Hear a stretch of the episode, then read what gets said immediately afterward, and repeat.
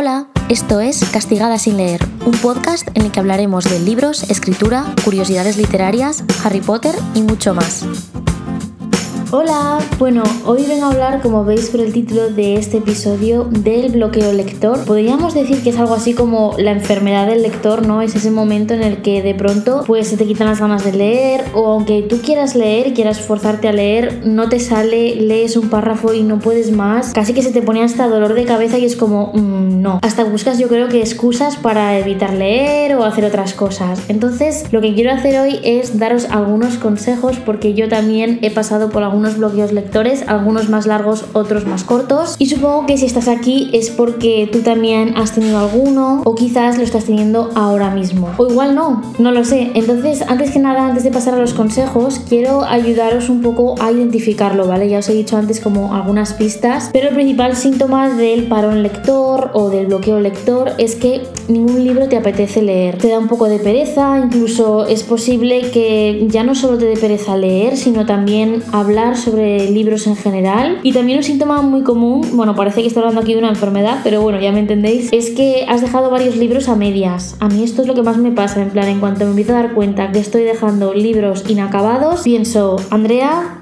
ten cuidado, te va a dar un parón lector y lo sabes. Pero bueno, lo más importante de todo es saber que esto es algo normal. O sea, como personas tenemos una serie de gustos. A mí me gusta leer, pero eso no significa que me guste leer todos los días del año. Hay temporadas que me apetece más, otras menos. También está muy relacionado con el estrés, la cantidad de carga de trabajo que tenemos, ya sea pues de la universidad, de los estudios, de trabajo, de otras cosas, problemas familiares, personales, de salud, en fin, hay un montón de variantes que pueden hacer que queramos leer más o no, pero lo más importante es que es algo completamente normal. Por eso mi primer consejo es que no te fuerces a leer, que es algo que yo muchas veces he hecho. Todo lo contrario, yo te recomiendo que hagas cosas que incluso no tengan nada que ver con leer, hasta el punto de que yo he llegado a quitar los libros que tenía a medias de mi mesilla de noche o estantería y ponerlos en otro sitio donde no los vea tanto, para no estar como todos los días viendo y recordándome, Andrea, llevas como un mes sin leer o dos meses sin leer, ¿qué está pasando? Pues no, yo me los quito de ahí intento desconectar y lo que os digo, hacer otras cosas que ya hicieras antes o no, da igual, pero distraerte con otros hobbies porque al final a todos nos gustan varias cosas diferentes hasta que pues ya se nos pase el bloqueo. Mi segundo consejo es que haya pasado meses o incluso años que puede llegar a durar el bloqueo lector, pero bueno, cuando ya ha pasado y por fin te pique el gusanillo para volver a leer, aquí os doy como dos opciones que esto depende en realidad del lector o de la lectora. Por un lado, yo recomiendo ir a lo seguro, es decir, releer un libro que os haya gustado mucho o por otro lado escoger un libro que tú creas que realmente te va a gustar sí o sí y que enganche. Voy a matizar un poco estas dos opciones, ¿vale? En primer lugar, el tema de releer creo que tiene un problema, o sea, un peligro más bien, un poco grande y es que al volver a leer el libro te aburras porque estás como repitiendo otra vez algo que ya conoces y otra vez entres en ese bucle de bloqueo. Y por otro lado, en la otra opción que os decía de leer un libro que creéis que os va a gustar sí o sí, es como, vale Andrea, pero mm, ¿cómo sé que un libro me va a gustar sí o sí? Porque en general cuando yo elijo mis lecturas, pues todas supongo que me van a gustar, por eso las leo, no voy a leer un libro que creo que no va a gustarme, ¿no? Pues es verdad. Es cierto, pero estaréis conmigo en que hay libros que cuando los veis decís, este libro está hecho para mí, que luego igual es verdad que te puede pasar que no te guste, que no te convenza, etcétera, pero ya sabéis a qué tipo de libros me refiero. Seguramente mientras estoy hablando de esto, se han venido a la mente algunos.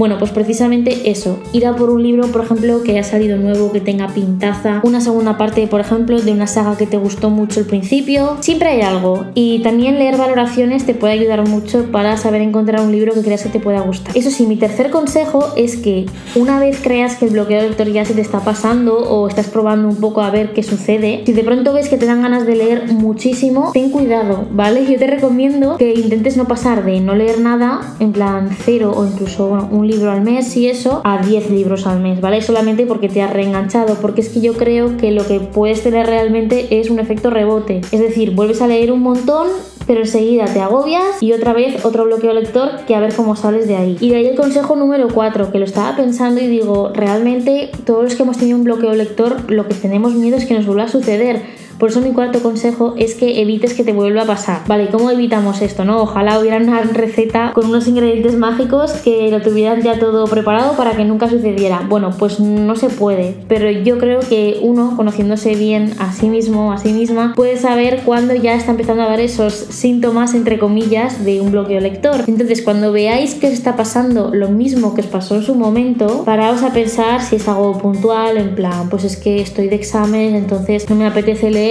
siento que debería estar estudiando, me estoy rayando, o si realmente puede ser un parón lector. Creo que nadie mejor que uno mismo va a saber lo que está pasando en vuestra cabeza. El consejo número 5, que parece una tontería, pero a mí me ha salvado muchas veces, es que si volvéis a leer poco a poco después de un bloqueo lector o lo queréis intentar que no habéis leído nada en meses, yo recomiendo que, por ejemplo, si estáis acostumbrados a leer en papel, probéis en ebook y al revés.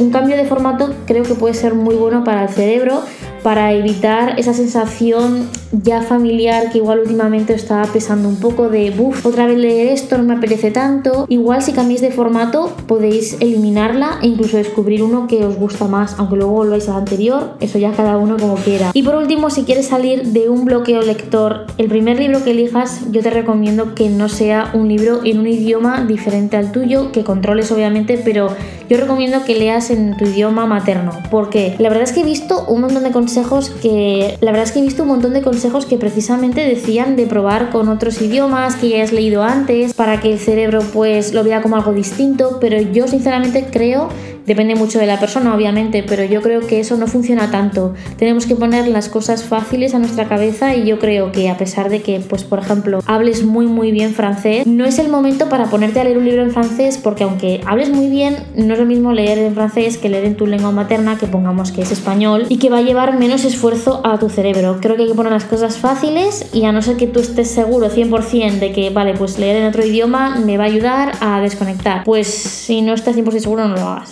lo menos eso es lo que yo opino. O sea, desde luego cuando he estado en bloqueo lector, lo último que se me ocurría era ponerme a leer un libro en otro idioma. Y hasta aquí los consejos, bueno, hay muchísimos más, pero yo creo que estos son los que a mí personalmente más me servirían y que creo que os pueden servir también a vosotros. Si tenéis alguno más que creáis que me he dejado que os sirva mucho, os animo a que vayáis al perfil de Instagram, arroba castigada sin leer, a comentar en la foto que acabo de subir cuál es vuestro consejo para este tipo de situaciones. Muchas gracias por escucharme y hasta la semana que viene con un nuevo episodio.